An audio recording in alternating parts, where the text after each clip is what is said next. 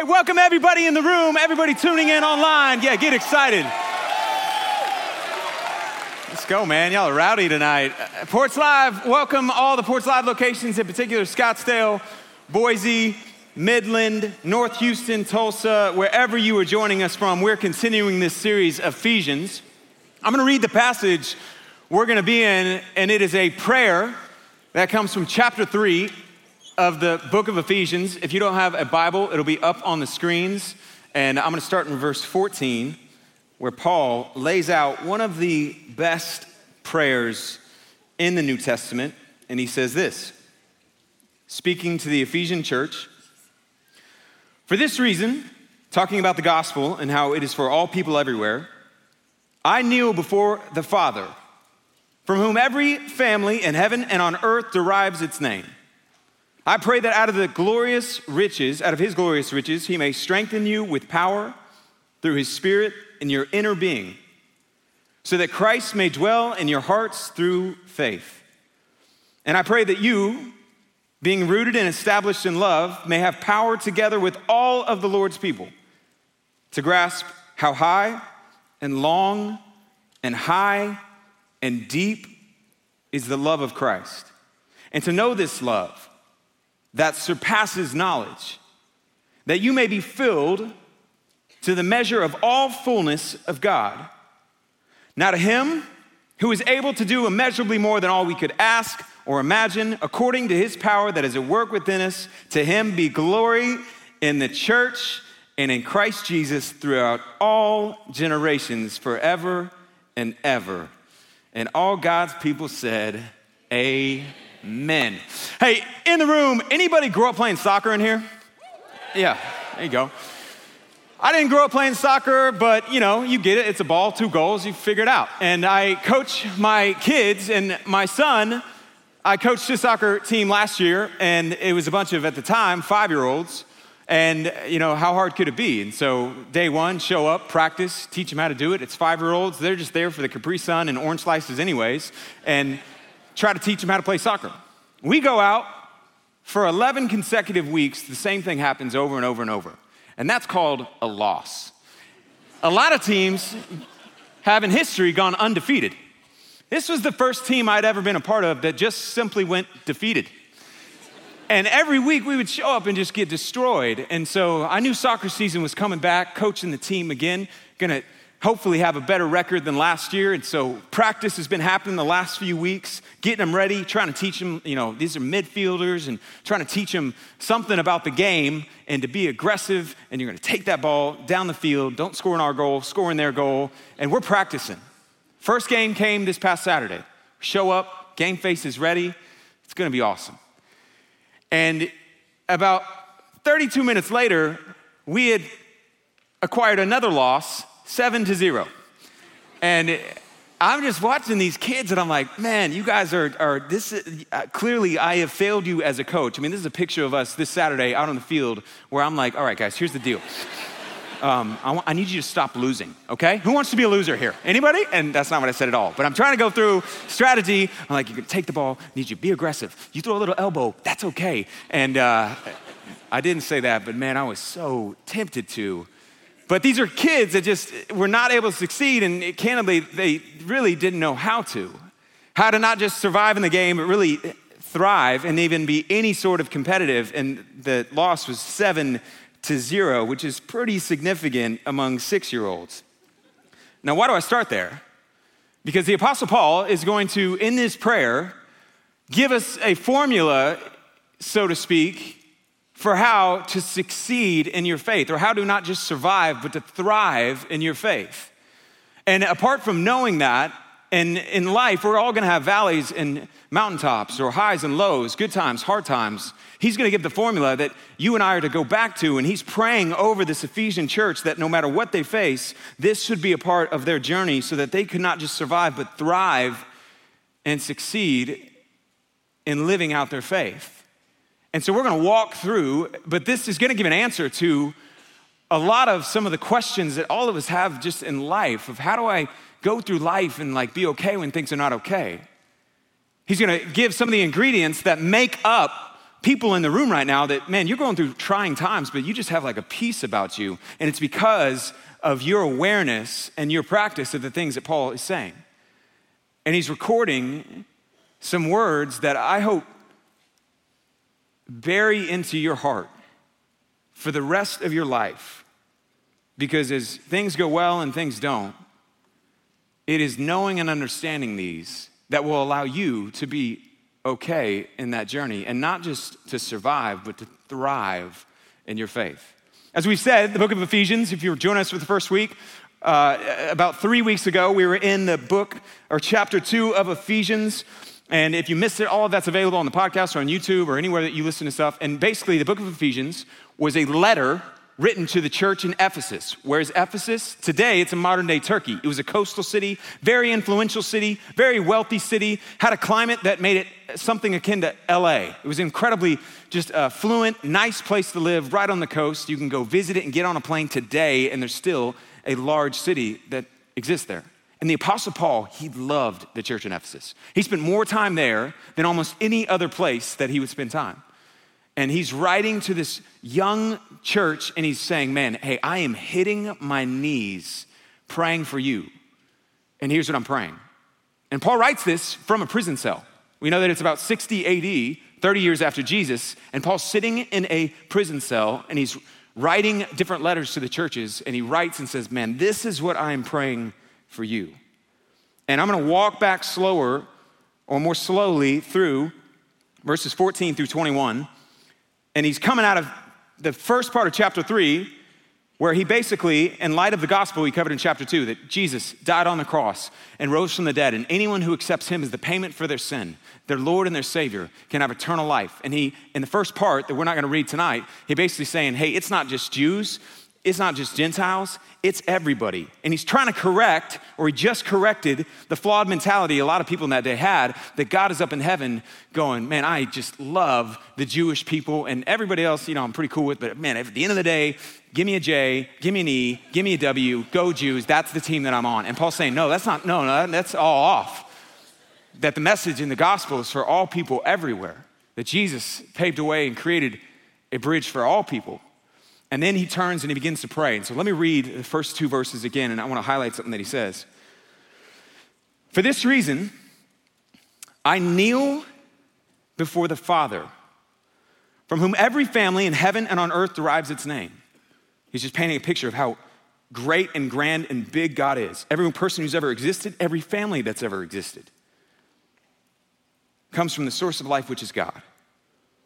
And I pray that out of his glorious riches, he may strengthen you with power through his Spirit, that his Holy Spirit would give you power in your inner being, so that Christ may dwell in your hearts through faith. That the Apostle Paul is gonna pray some interesting things. I mean, if you're Paul and you know all the challenges they're facing in Ephesus, Ephesus was not an easy city to be a Christian. These are young believers. It's a very different day and age. You know, all the niceties of our modern world didn't exist, and they're growing a church in a very hostile environment. Of all the things you could have prayed, I'm praying God will strengthen you with his Spirit on the inside, and that Christ will dwell in your heart through faith. What does that mean? Well, the first thing that Paul is pointing at is I'm praying that Christ would lead you, that you would let, or the first idea, that you would be led by Christ. Now, you probably have heard that before. Here's why I say that, and here's why that matters. He just used the expression, Christ would dwell in your hearts by faith. Now, if you're like me and you grew up in church, you may have heard the expression before, hey, boys and girls, who would like to accept Jesus into their heart? Anyone ever heard this before? Typically, it was painted like, would you like to go spend eternity in heaven with all the chocolate in the world and your parents and your family, or would you like to go to hell forever? Huh? It was a very simple decision as a kid. You're like, I'm gonna go with the chocolate, even though I don't fully connect the dots on what this means. Is that what he's talking about? No. That phraseology is not even great phrasing. I get the sentiment, but that's not a biblical idea in terms of being saved, of asking Jesus into your heart as though, you know, Jesus would appear from out of nowhere and just be shrunk down, honey, I shrunk the kid style, and go right into your heart. That's not a biblical idea. But this phrase that he's talking about is not about salvation. He's saying, I'm asking that Christ would come make his home and his Spirit would set up shop in your heart through faith. What is he saying? He's praying, hey, that you would be led by Christ. Here's why I mean that. When you think about the heart, and the Bible says, you know, loving the Lord your God with all of your heart. It says that you need to protect your heart because everything you do, the Proverbs say, flows from your heart. What is it saying? Well, you probably haven't thought about this, but it's not saying your physical heart. In other words, when you hear that, you understand it's a metaphor. The heart means something in the Bible. It is a word that is an attempt to describe the control center of your life. That would be your emotions, your feelings, your decision-making, your will, your personality, all of that would be your heart. In other words, we understand when somebody says, man, I'll give you my heart, they're not saying they want to sign up to be a transplant donor to you. They're saying in dating context, man, I love you. Because we understand it represents the control center of their life, their feelings. And Paul is saying, hey, here's what I'm praying for you.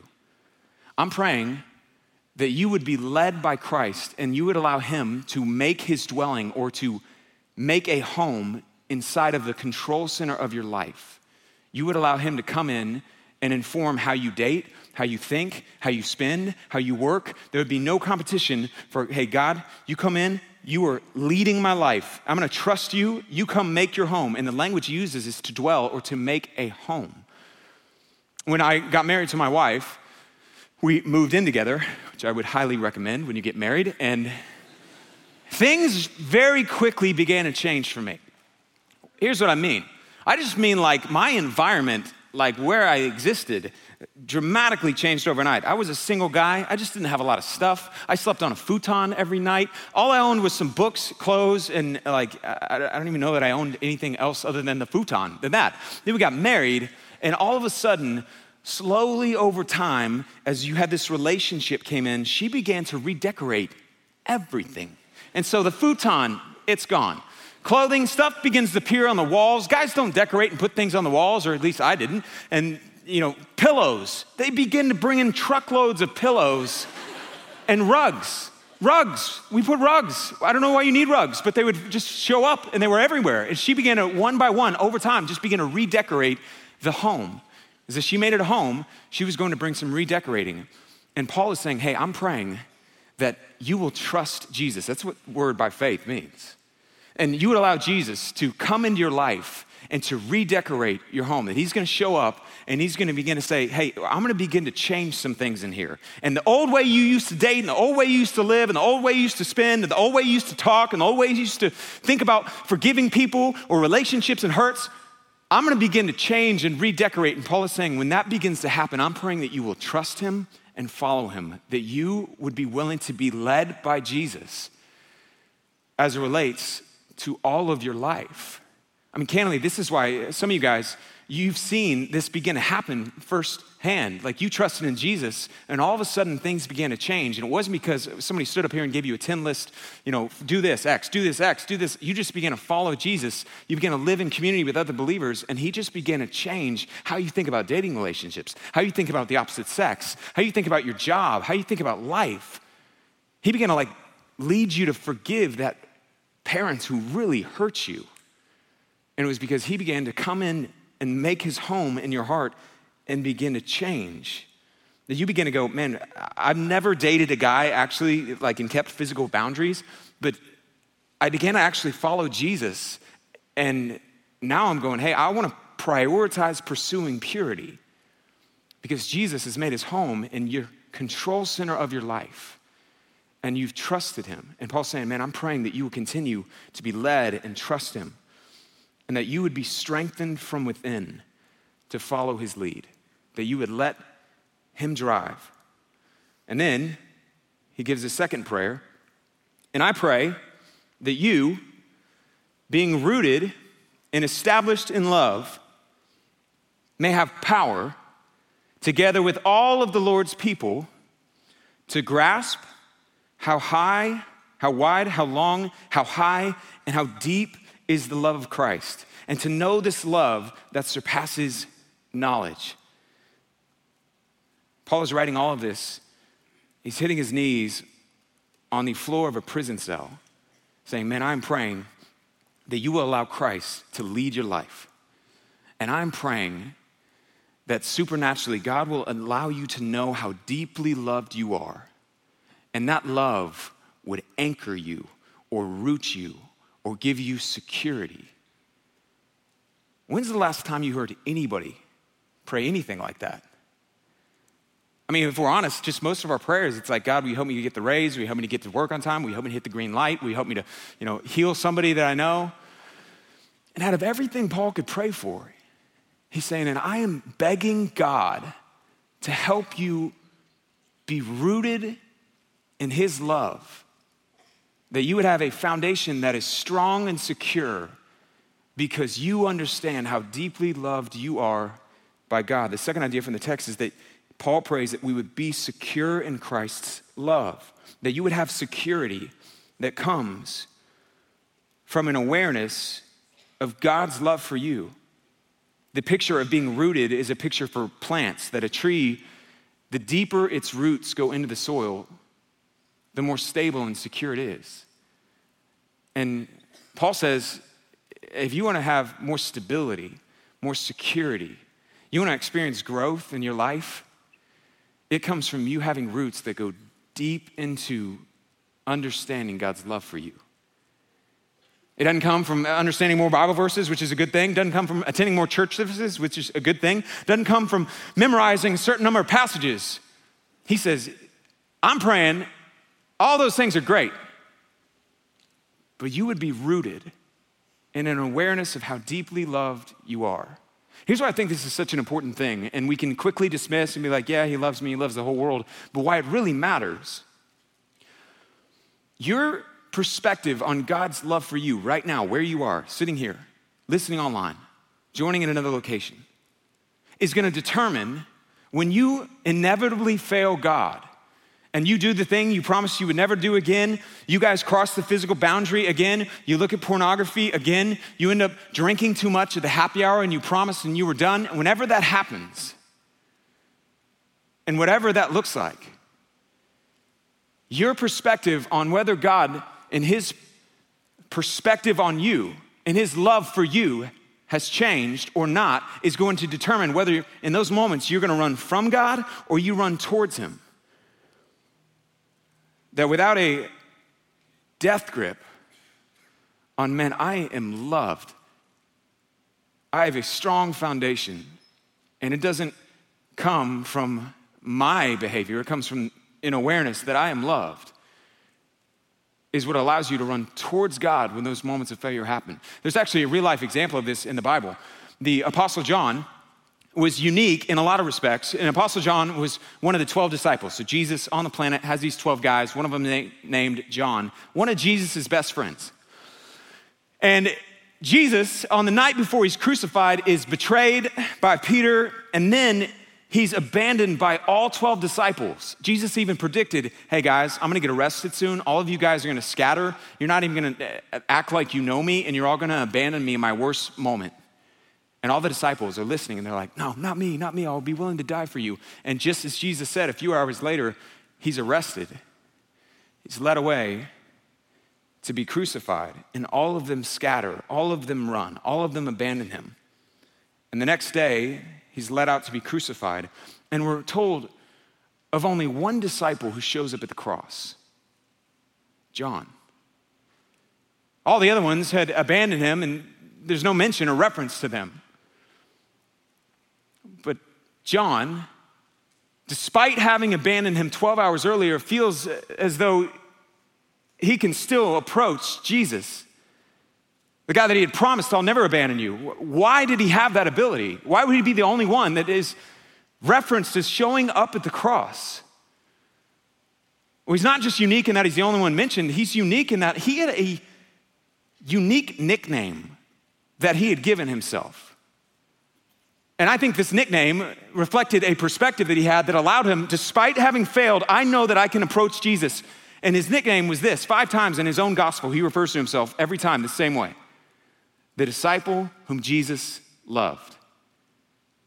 which is a funny way of putting it. I mean, if you're the other disciples, every time John refers to himself, he's like, Peter was there, Andrew, and the disciple whom Jesus loved. I mean, if you're the other guys, you're reading, you're like, take it easy, John. He loved all of us. But John's like, so caught up in his identity coming from God's and Jesus' love for him. I mean, I want you to think about that. In other words, his identity wasn't informed by how much he loved Jesus. It was informed by how much Jesus loved him. And it is that allowed him, even after failing like all the other guys, he distinctly comes to the cross and approaches despite having failed Jesus. Because he saw himself as, my identity doesn't come from what I've done, what I do, or even how much I love Jesus. It comes from how much Jesus loves me. And it is having that grip that Paul is saying, man, I'm praying above everything I could pray. I pray that you would have an awareness of how deeply loved you are.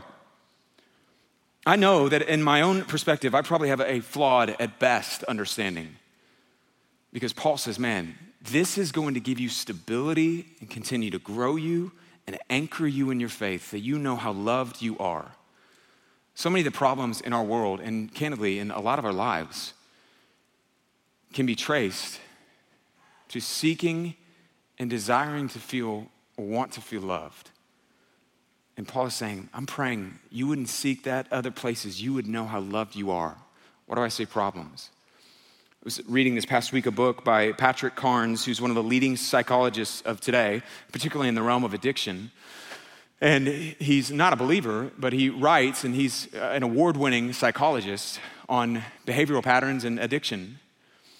And he wrote something in one of his books called Out of the Shadows about his conclusion about what fuels a lot of addiction. And it was a pretty fascinating thing. He said, at the heart of addict behavior, it's fueled by believing they are unlovable and or unloved. So many of the issues that, people wrestle with can be traced to this emptiness, this feeling like, man, I don't know that I am worth loving. And Paul's saying, I pray that you would have a flood of understanding of how loved that you are. Kesha did an interview with the Rolling Stone. Feels like a curveball, but in it, she said something that was interesting for a girl who has everything. She has beauty, she has fame, she has money, she has success, she's brilliant. And in it, she said, I'm a crusader for being yourself and loving yourself, but I found it very hard to practice. I'll be unavailable for the next season seeking treatment for an eating disorder. That she's going, I am finding it difficult to find myself worth loving. And the challenge of her saying, man, I can't love myself, is ultimately if your focus is self-love, the focus of your love is self. And Paul says, man, I'm praying that you'll have a death grip on the fact that you, no matter what you do for the rest of your life, no matter how many times you fail, you are loved by God, and that will anchor you because it's gonna shape you and it's gonna shape me. And he's saying, man, I'm praying that you would be secure in Christ's love. So many of the dating relationships in the room, candidly, are driven by the fact that you don't think that you're worthy or valuable, or you think of yourself as damaged goods, so you lower your standards, or you think that no one will ever want to date somebody like you. So you turn to pornography. One of the top reasons people turn to pornography is a desire to feel desired. And Paul, it makes sense when you begin to see all the different ways it plays out inside of our life. I mean, how much just the fear of how we look makes us, or wanting to be loved makes us dress certain ways, and something tighter and something that goes lower or comes up higher. It's no wonder plastic surgery is at an all-time high. People chasing the desire to feel accepted, to feel loved, to feel affirmed. And Paul says, man, there's a love that I'm begging God to give you supernatural ability to see. And he says it's four-dimensional. It's wide enough for all of mankind. It is a love that is greater than anything you would understand. It is deeper and deep enough to reach into the darkest sinner's heart. It is long enough to scale and will scale eternity. It is high enough to bring all things into the heavenly places. And I'm praying for you to know it. And he says something so interesting. He says, I'm praying you will know the love of God that surpasses knowledge. I'm praying this love that is so grand, so high, so large, so wide, so incredible, 4 dimensions, I'm praying and asking God for you to know it because it surpasses knowledge, for you to experience it. He gives 4 dimensions. If you've heard of 4D movies before, there's something for those of us, or if you haven't, I went to a 4D movie about a year ago with one of my kids at this movie theater. And in the movie theater, what makes a 4D, if you haven't been to one, is it takes 3D, we have the glasses, and then it adds physical elements so you have another dimension and you experience it. In other words, when I was at, put on the glasses, watching like some Lego movie, and all of a sudden, you're seeing everything in 3D, but then snow, fake snow begins to fall, and fake wind begins to blow, and fake rain begins to fall. The difference between the 3D and the 4D is you feel it, you experience it. And Paul's saying, man, I'm praying that God would allow you a 4D understanding of his love, that you would experience it, that it would begin to rush into your life. Because here's what I just know, at least for me, and I think for a lot of Christians, when we think of the love of God, we're like, man, that's so sweet and that's great. Now, yeah, that's awesome. And, he's a loving God and it's great. And Paul is saying, this is the thing that changes everything.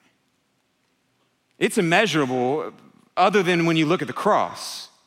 It's the only measuring unit that we have. Depicts God's love of giving his own son on the cross for you and me, that there's no length I could go that would be greater.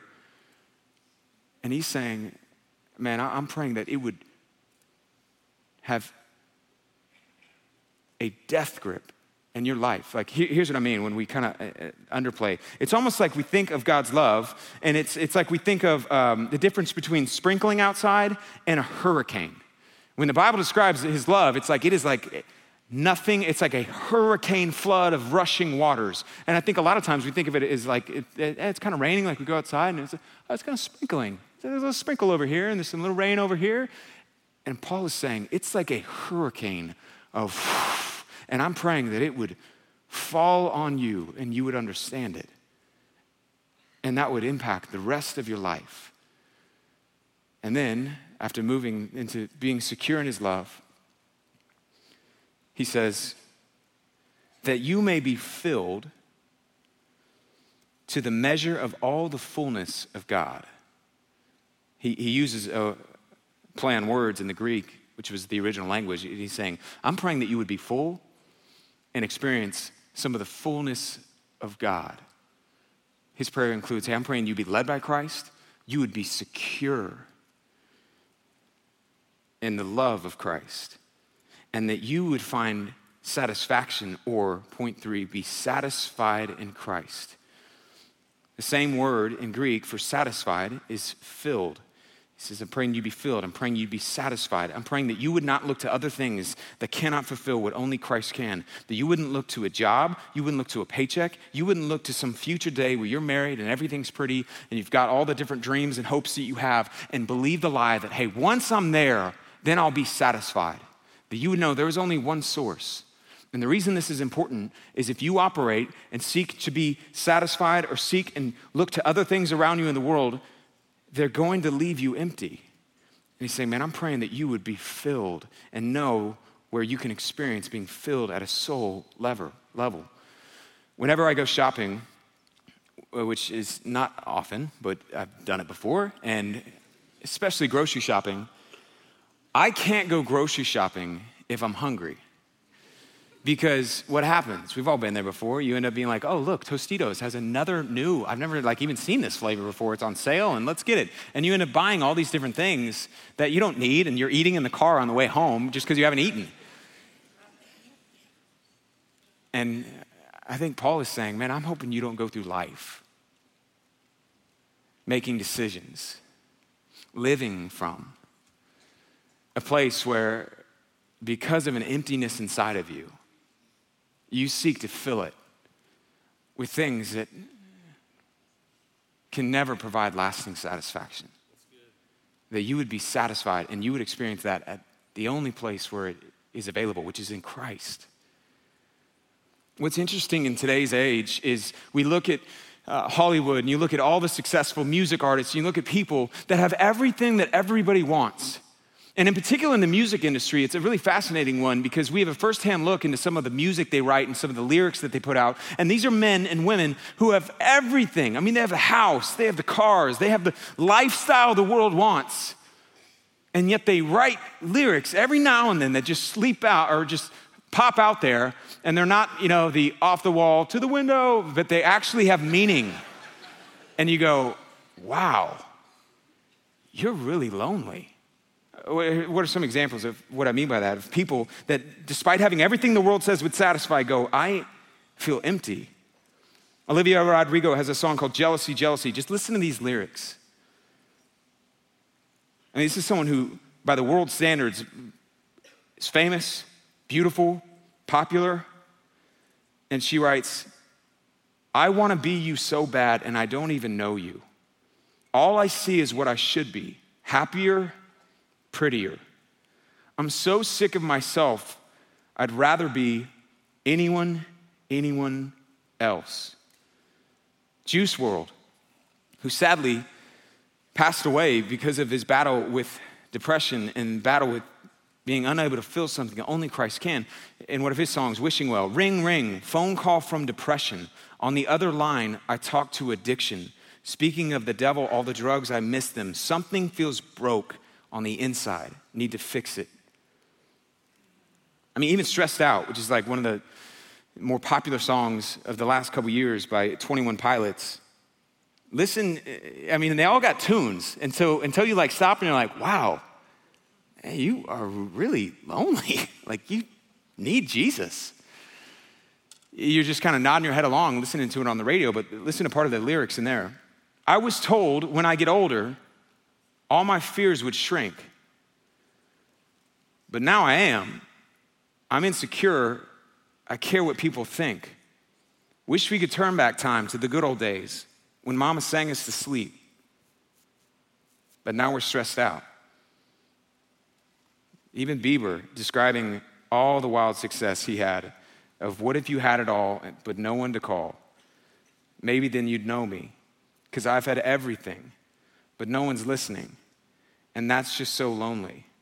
I'm so lonely. Lonely. Now, these have great beats, and a lot of us are very familiar with them. But when you stop and you go,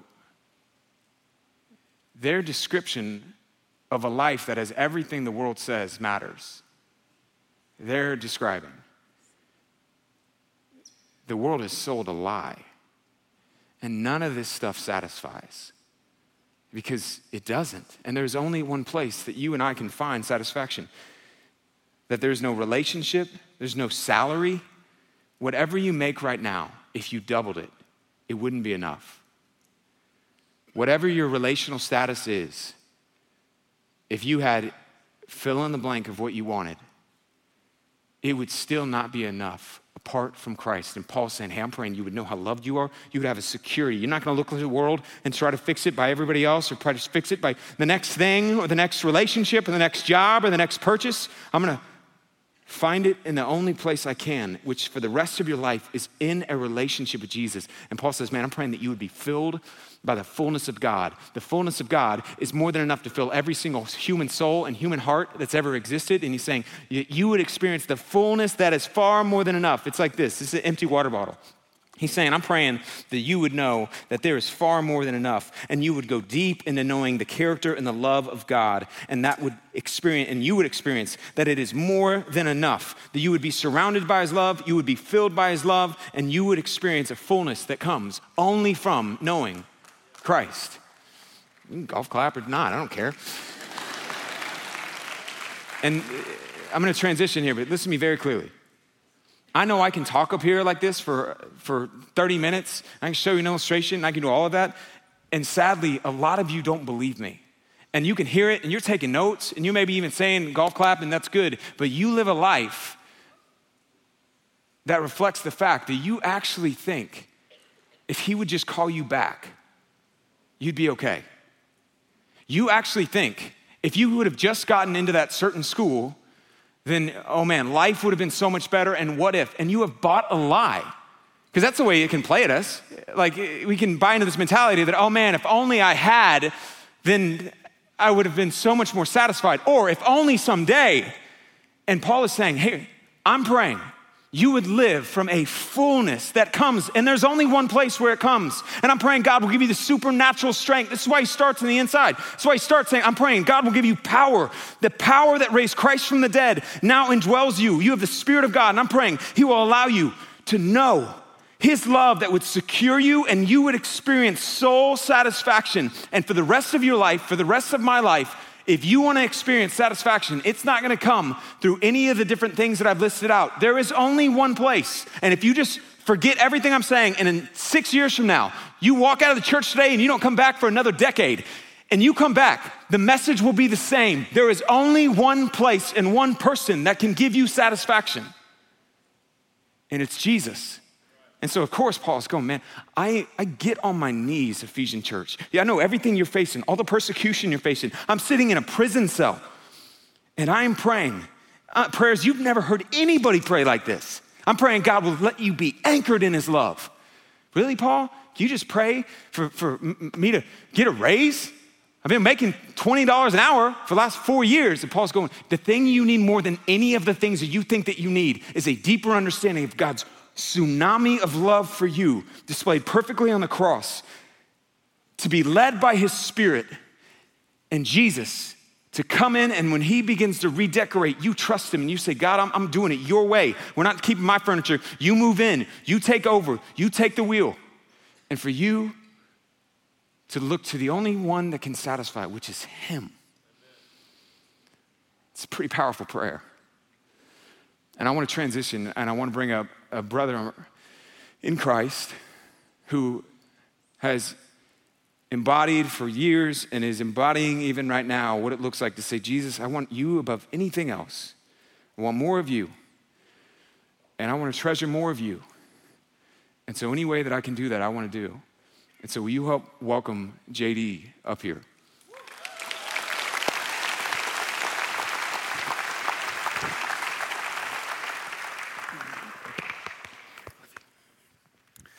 All right, what's up, everyone? If we haven't met, my name is JD, and I have worked here at the Porch for the last, going on a little over 3 years. And if you've been around here, you might have noticed that through Awaken and different things, I have been absent for the last about 6 or 7 weeks. If you haven't noticed, this is your first time here, and you're going, I have no idea who this guy is. Welcome to kind of like an awkward family meeting. But if you know, you know. Man.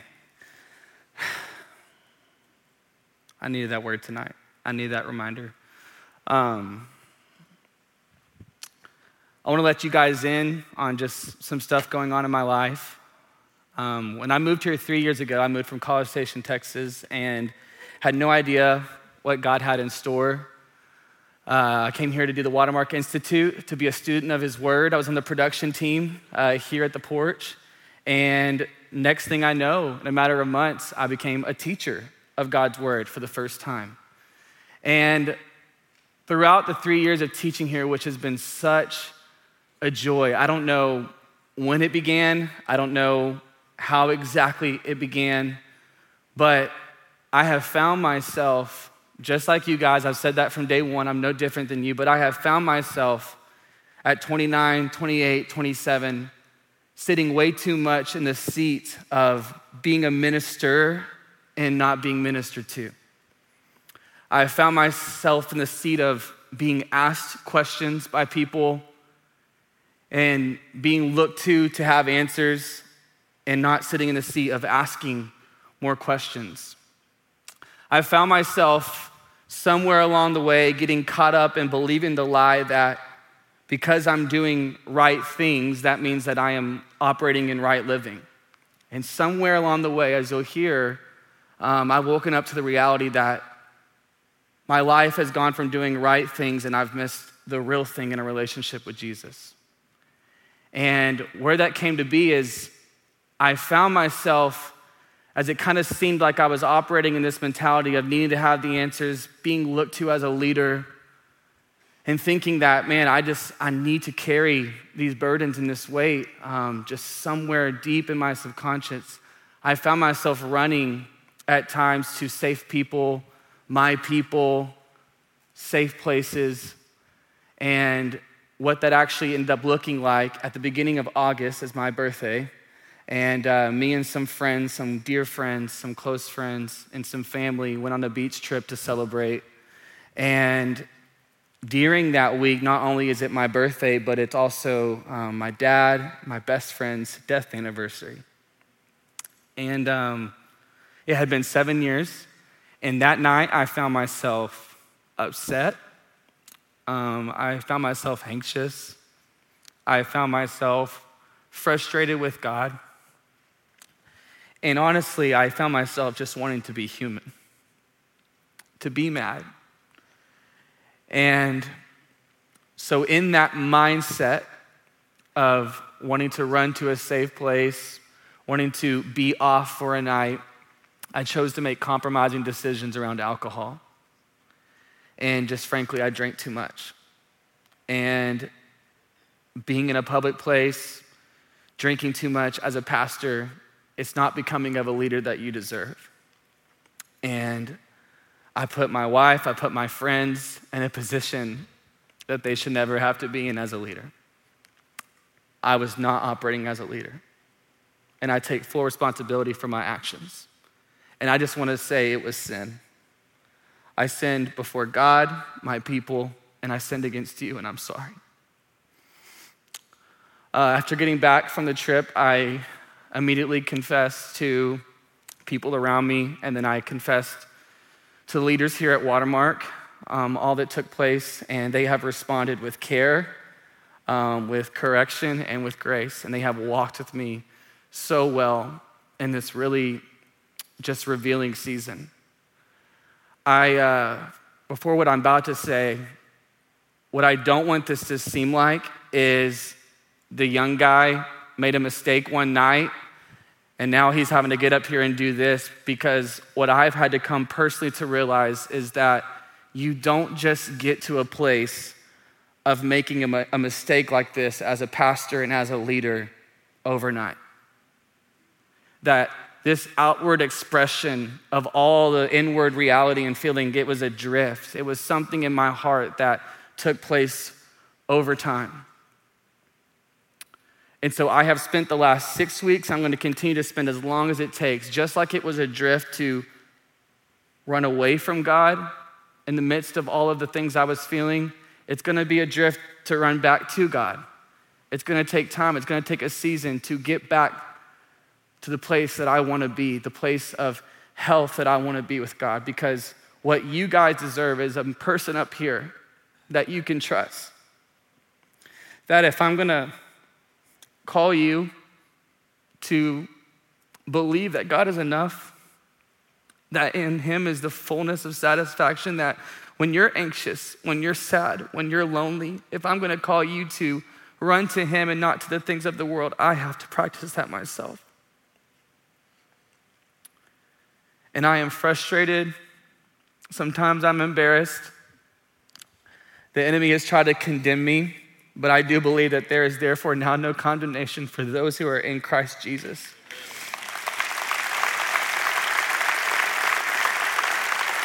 And I want you to know that God in this 6 weeks has already redeemed so much, and he has revealed so much. And I am so thankful. This is only God. Only God can take these moments and bring beauty from ashes, and he's doing it. And I am falling deeply in love with Jesus again. And when I started doing this, thank you.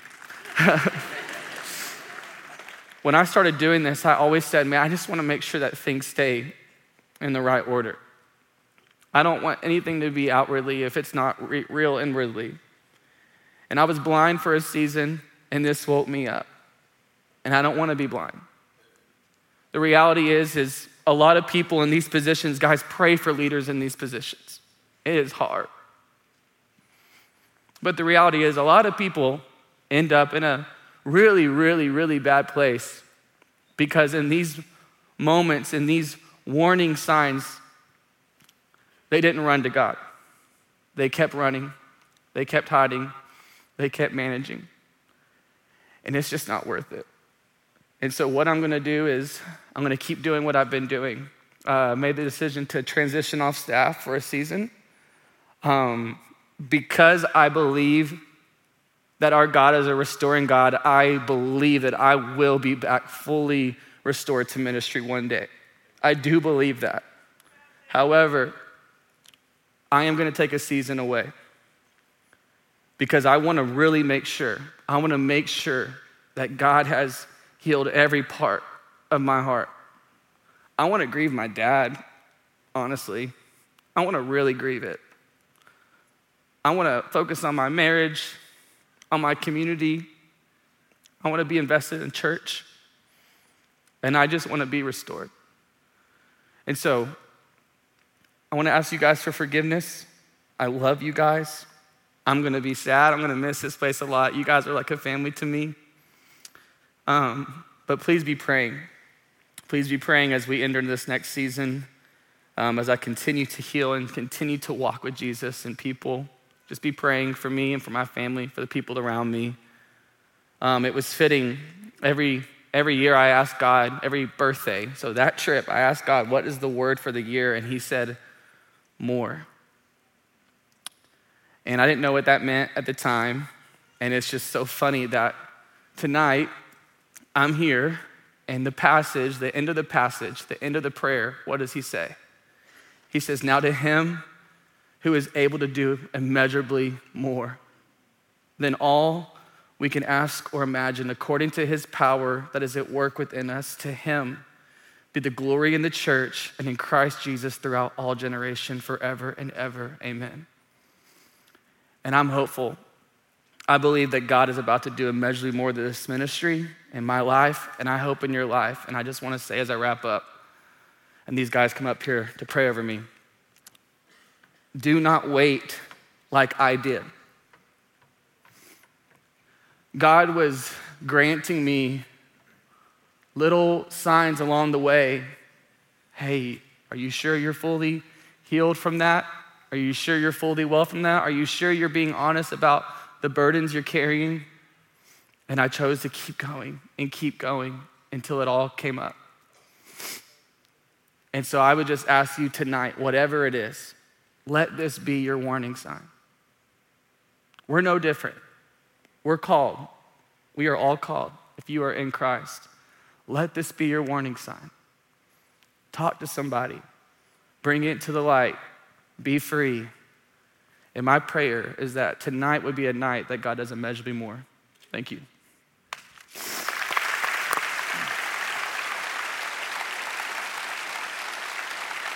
We love JD. He's got people around him. He decided to share here, which is a reflection of his character. This wasn't a come up. This was a, hey, I love these people. And we believe, and I've said since I met JD, I love him and believe in him and want to pray and ask that he would do more. And Father, I thank you for JD. I thank you for the life, the man that he is. I thank you for the courage he has consistently had. I thank you for the openness. And we ask that you would do immeasurably more than all we could ever ask, think, or imagine.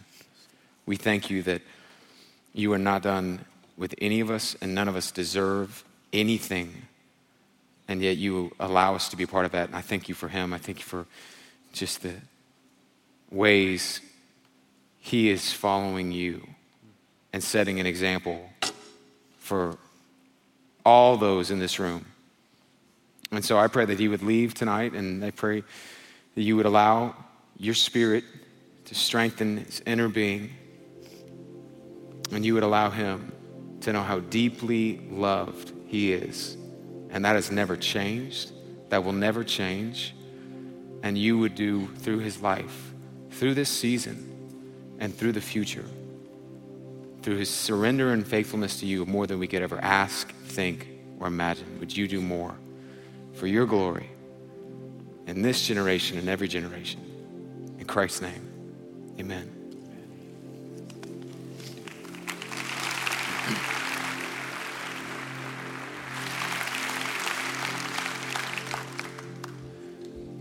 We love JD, and I'm so proud of him.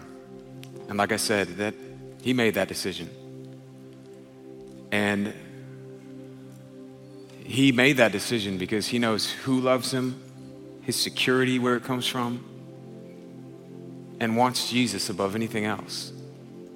And all of us in life have seasons where we need to say, man, I need to step back. And I want Jesus more than anything else. And I think someone's,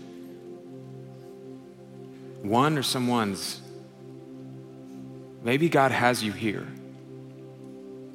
so you could see that step of faithfulness,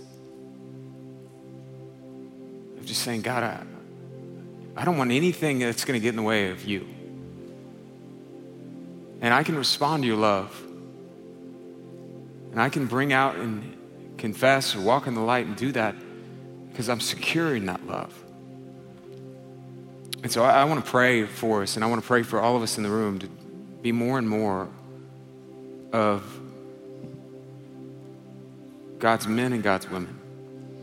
And I'm going to do so by doing what Paul did here in just a second. I'm going to hit knees and just pray that God would allow all of us to have an experience of the things that Paul asked for. But if you're in that season, man, God is whispering to you, I love you, and I want you to experience more of my love by stepping towards freedom. Let me pray.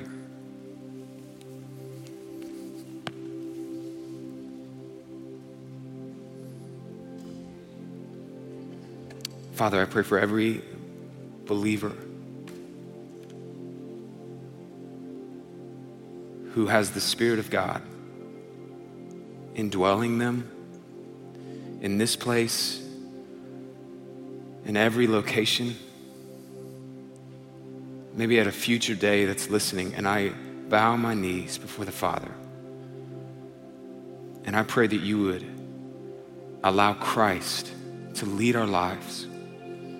And we just say, God, if there is an area where there's redecorating, would you help us by the power of your Spirit? I pray that you would allow us to have an awareness of how deeply loved that we are, and we would come back to that and come back to that, and that would anchor us, that we would live lives that do what your younger brother Jude wrote in his letter.